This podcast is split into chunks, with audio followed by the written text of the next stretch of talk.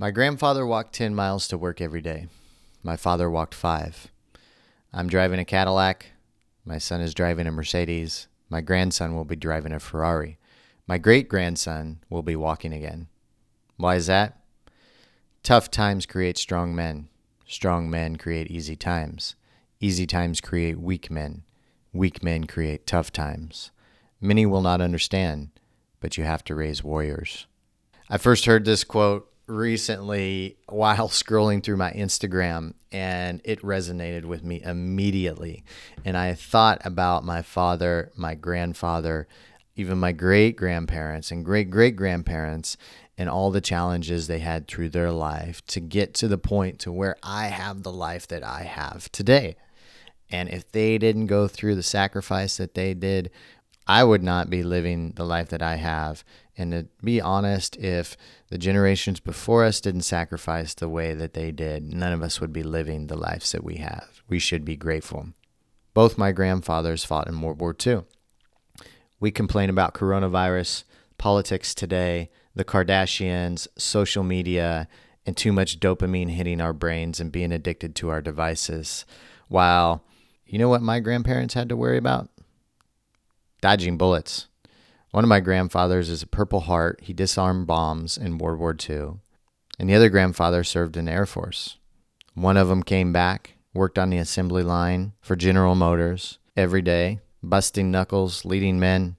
Spent his entire life working at that factory. He was driving a Chevrolet. The best thing that he could do to refer to his sons was to tell them to get a job with the union that would keep them employed because my grandfather saw unemployment. Before he was fighting in the war, he was jumping farm to farm, working harvest, picking apples, harvesting food, just trying to make a buck in the early 1900s in rural Alabama. So he told his sons, Get a job with the union, boys. So my dad did. He listened to him, had a solid job with the union as a construction worker, busting knuckles, also driving a Chevrolet, but he was able to buy a nicer home than a generation before him and provide for his family pretty well. I took a completely different route because I had the opportunities to and became an entrepreneur and even more specific, a digital entrepreneur that can live anywhere in the world and make money anywhere in the world. That's a huge jump and it's really impressive. So, these strong men that were busting knuckles, busting their ass, fighting wars, showing up to work every day, building buildings, building cars, created a better economy for all of us to grow, to live in a better world, to live in a safer world. Now, what a lot of people are seeing, and I might agree with it, is that those strong men created easy times. And those easy times have created a lot of weak men.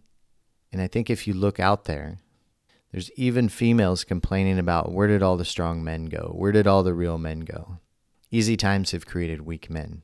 Weak men will then thus create tough times, so there's probably some more tough times ahead.